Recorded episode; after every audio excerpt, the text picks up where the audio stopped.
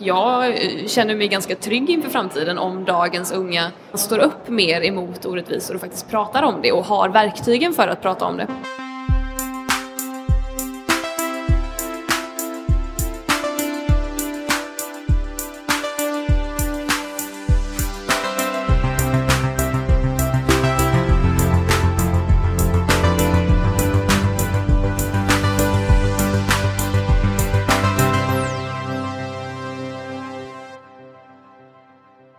Välkommen till Heja Framtid, vi är på Retail Experience Live på Kistamässan och jag sitter här med eh, Clara Henry. Välkommen till Heja Framtiden. Hej och tack!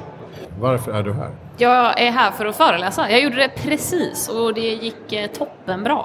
Vad skönt, då är du inte deprimerad? Nej, Nej nu är jag bara så här, woho, vad kul det var, får jag göra det igen? V vad har du föreläst om?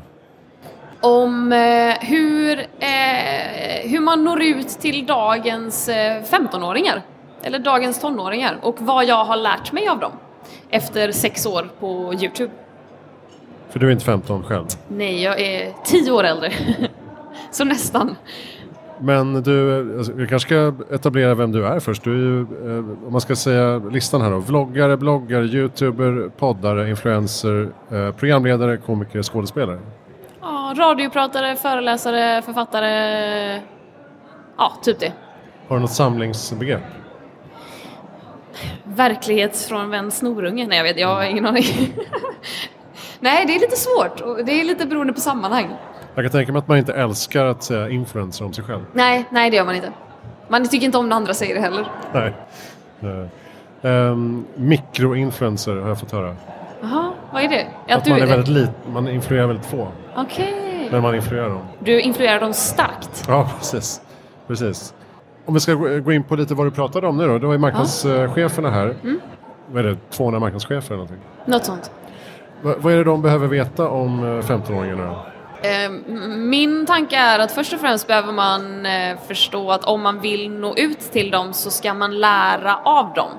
Ehm, min upplevelse av alla mina år i sociala medier och på Youtube är att man väldigt ofta eh, frågar eh, andra, liksom, om, om jag delar in det i vuxna och unga.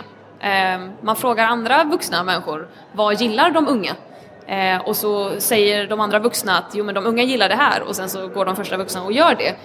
Och att eh, jag tänker att de är så himla kloka och eh, kräsna i sin underhållning och de vet vad de vill ha och de har framförallt jättemycket makt, dagens unga jag tycker då kan man vända sig direkt till dem och verkligen förstå deras plattformar, förstå deras språk och hur de kommunicerar och vad de tycker är viktigt och eh, använda sig av det. Släng med en 15-åring i mötesrummet. Ja, men visst.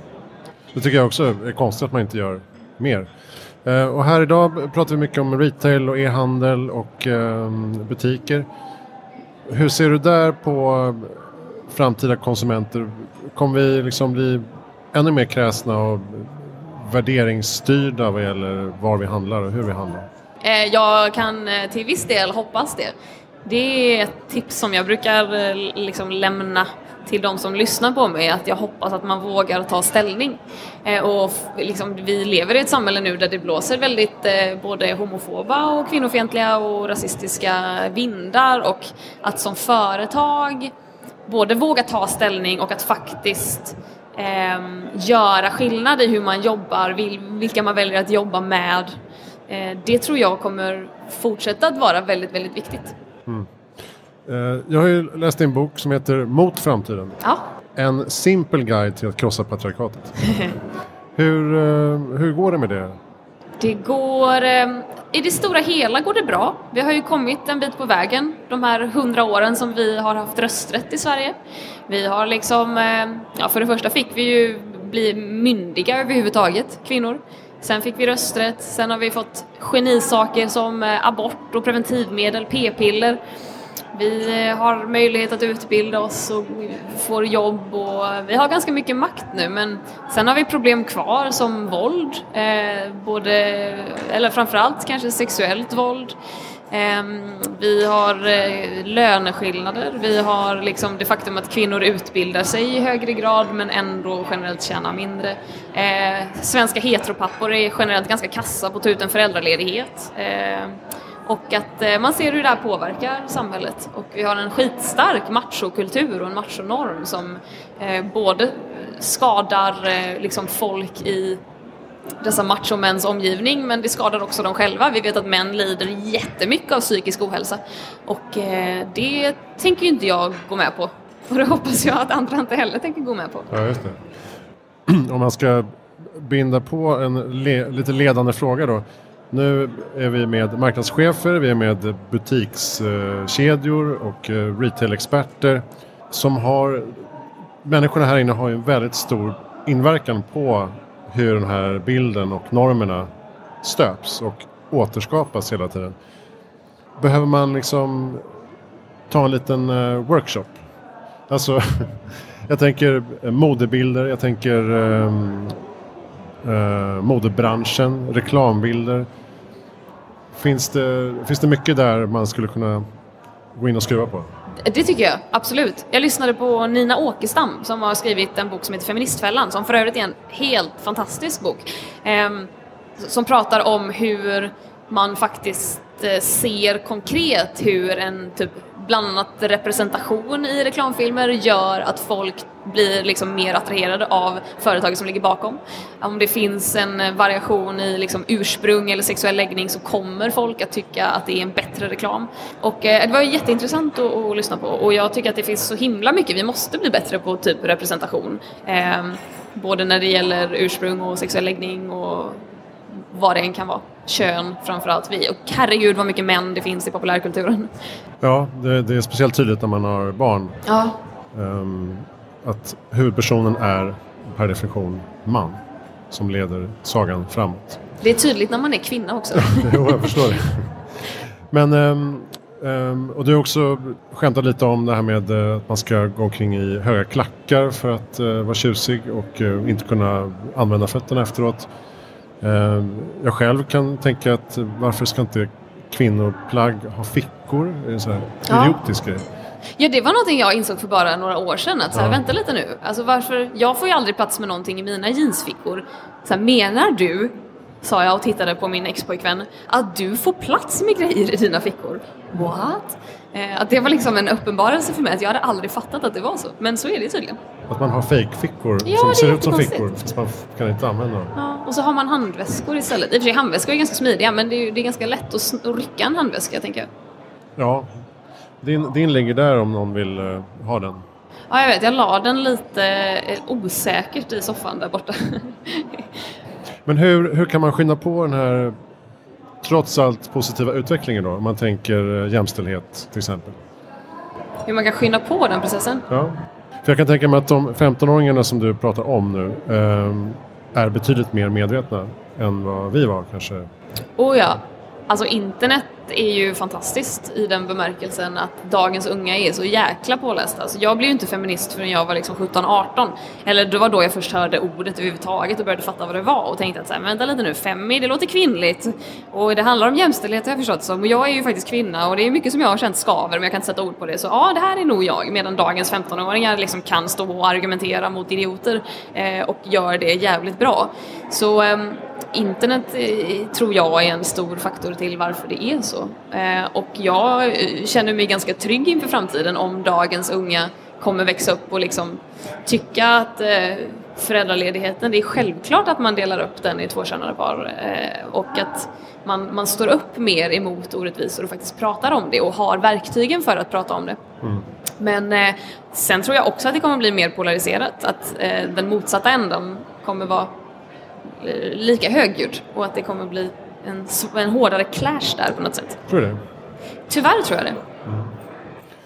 Mm. Jag tänkte också när jag, när jag läste din bok så jag känner mig inte helt i målgruppen Nej. trots att jag kanske borde göra, vara i målgruppen. Alltså om jag är 40-årig heterosexuell vit trebarnspappa så tyckte jag ändå att det var värdefull och underhållande information för att man pratar kanske inte så ofta om vilka olika typer av eh, transbegrepp som finns till exempel. Och eh, hur man bör och inte bör titulera folk med olika sexuella läggning. Är det liksom en information som är svår att eh, nå ut med Blir det, blir det för eh, liksom pekpinnigt? Först och främst, tack vad kul att du eh, tyckte att det var intressant läsning. Det gör mig jätteglad. Man går ju ner väldigt mycket på detaljnivå. Det är ju viktiga detaljer kan jag tycka som har pratat väldigt mycket om mens till exempel. Att, eh, att jag lärde mig ganska tidigt av mina följare som sa att så här, Klara, det är jättebra att du snackar om liksom, eh, våra biologiska funktioner men måste du hålla på att säga tjejer som har mens och kvinnor som har mens? För du utesluter alla transpersoner som eh, antingen är killar som har mens eller tjejer som inte har mens. Ehm, och de blir alltid uteslutna ur de här diskussionerna. Och du som är feminist, ska inte du stå upp för dem? Ehm, och jag bara, nej men herregud, det här har jag aldrig ens tänkt på för att jag inte är trans, eh, givetvis. Ehm, och i ett patriarkat så finns det ju bara liksom två binära kön. Så att jag har ju lärt mig skitmycket av mina följare och då blir det ju att jag tycker det är viktigt men när jag kanske sitter och liksom diskuterade med min gamla farfar för något år sedan om liksom att så här, det är viktigt att säga mensare eller livmoderbärare istället för kvinnor som har mens. Det är ju där, där är det ju svårt att nå fram. Ja. Men jag tror, ja men om man ska återknyta till att dagens unga är så jävla pålästa så tror jag att de kommer tycka att det här är viktigt och att det blir en naturlig del av deras språk för dem att kanske säga mensare. Det är ju betydligt lättare att säga mensare än att säga kvinna som har mens. Så jag tror att det kommer nog successivt att förändras också. Det kan ju också syfta på en person som är med i Mensa. Ja, just det. Det blir lite spännande, då vet man aldrig riktigt Nej. vad man snackar om. Hur ser du på framtiden eh, mer generellt då? Vad, vad ser du fram emot? Jag ser fram emot, alltså vet du vad? Jag skulle helst av allt bara typ vilja ha ett hus i Bollebygd och plantera blommor i min rabatt och ha massa katter och ett par träskor och en cykel.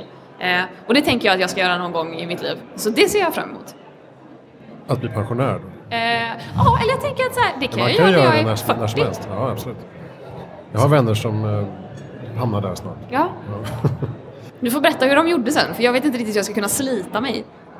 Nej, många tror att de är, älskar stan och sen så plötsligt så är de helt tvärtom. Vill bara ha en eh, liten odlingslott någonstans. Det låter underbart. Ja.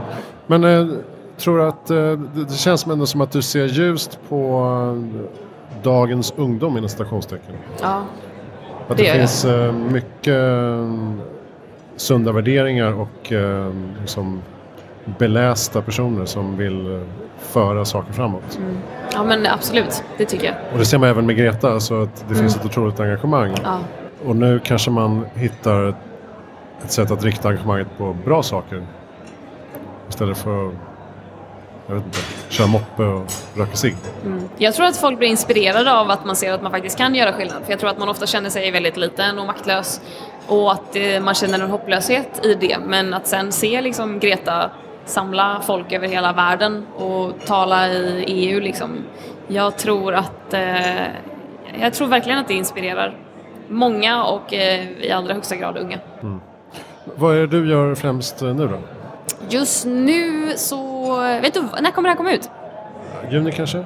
Jul? Ju- ju- Juni. Juni? Som en liten julklapp. Skönt. Nej, men jag, jag har varit ledig eh, ganska mycket i maj, vilket har varit helt fantastiskt. Eh, Så jag har eh, varit eh, på Irland med min eh, familj. Min pappa, är, eller mina farföräldrar var irländare, så vi var där och hälsade på en massa släktingar. Och så har jag sprungit Göteborgsvarvet och typ varit i Portugal på semester. Så i juni ska jag la kanske ja, börja jobba igen. Ta tag i mitt liv. Eh, Jag, jag, jag har inte så mycket planer faktiskt. Jag har lite ströjobb, typ som idag. Alltså lite gig här och var. Just det. Och eh, du eh, driver podd fortfarande? Ja, Ja. Som heter? Konsten att vara. Det är jag och min kompis Gustav Jernberg som pratar om allt möjligt men framförallt är vi eh, väldigt roliga. Det är bra. Men, men Youtube eh, använder du inte så mycket längre? Nej, det slutade jag med för eh, typ ett och ett halvt år sedan. Och vad, är det skönt att slippa? Ja. det, är- alltså, det är helt, det är väldigt, väldigt skönt. Det var väldigt kul ett tag. Eh, och sen när det slutade vara roligt så tänkte jag men det är i alla fall ett jobb. För jag tjänade pengar på annonser och sen så eh, några avtalsändringar hit och dit så eh, tjänade jag plötsligt väldigt mycket mindre pengar och då kände jag men då är det ju inte kul och det är inte heller ett jobb så varför Jaha. håller jag på? Det blir mest ett eh, tvång då? Ja. Och då slutade jag och det var väldigt härligt. Jag, jag brukar fråga avslutningsvis um, vad ditt bästa tips är för att göra världen bättre i framtiden? För att göra världen bättre? Mm. Var snäll. Tycker jag. Jag tycker snäll är en så underskattad egenskap man slänger sig lite med ordet snäll och bara ja men han är väl snäll liksom och så är det så himla mesigt och fjuttigt. Men jag tycker alltså snäll innefattar så mycket underbara egenskaper. Att du är vänlig, att du är omtänksam, att du, är, eh, du, du, visar respekt och du släpper fram andra och du är osjälvisk. Och jag tycker att vara snäll tycker jag är något av det finaste som finns och jag tror att om alla bara var lite snällare det är en sån jävla basal lösning. Men, men jag, tycker, jag tycker folk borde vara snällare generellt. Ja. Bra, bra svar tycker jag. Vem tycker att jag ska intervjua i Heja Framtiden? Eh, jag tycker att du ska intervjua eh, eh, eh min kompis Keijo, Kristina Petrushna. Mm. för hon kommer ha mycket intressanta tankar om det här och hon är väldigt, väldigt rolig. Var finns hon då? Eh, hon fanns väldigt länge på Youtube. Nu finns hon lite på TV, lite på, ganska mycket på Instagram. ja, lite överallt. Hon är som jag. Okej, okay. bra. Har du någon eh, favoritbutik, apropå butikslösningar? Eh, oj, som du tycker ska jag ha ett genomtänkt svar här? Nej, som tycker det är så här, där är, det är smart, det är bra service, det är liksom snyggt. Ja, jag tycker om, det här borde jag ju ha definitivt. Jag tycker om designtorget.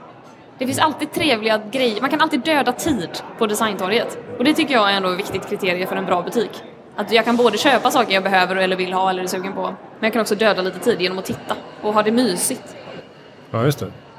Ja, för det ska man inte underskatta. Nej, alltså, visst. shopping utan att behöva konsumera hela tiden. Exakt. Kungsängen också. Bara lägga sig i en säng. Slappa ja. lite. Ja, det är bra. Det ska vi testa. eh, tack snälla Clara Henry för att du kom till Heja Framtiden och Retail Experience Live. Tack så mycket. Eh, kolla in hejaframtiden.se för allt du behöver veta. Jag heter Christian von Essen. Tack för att du lyssnade.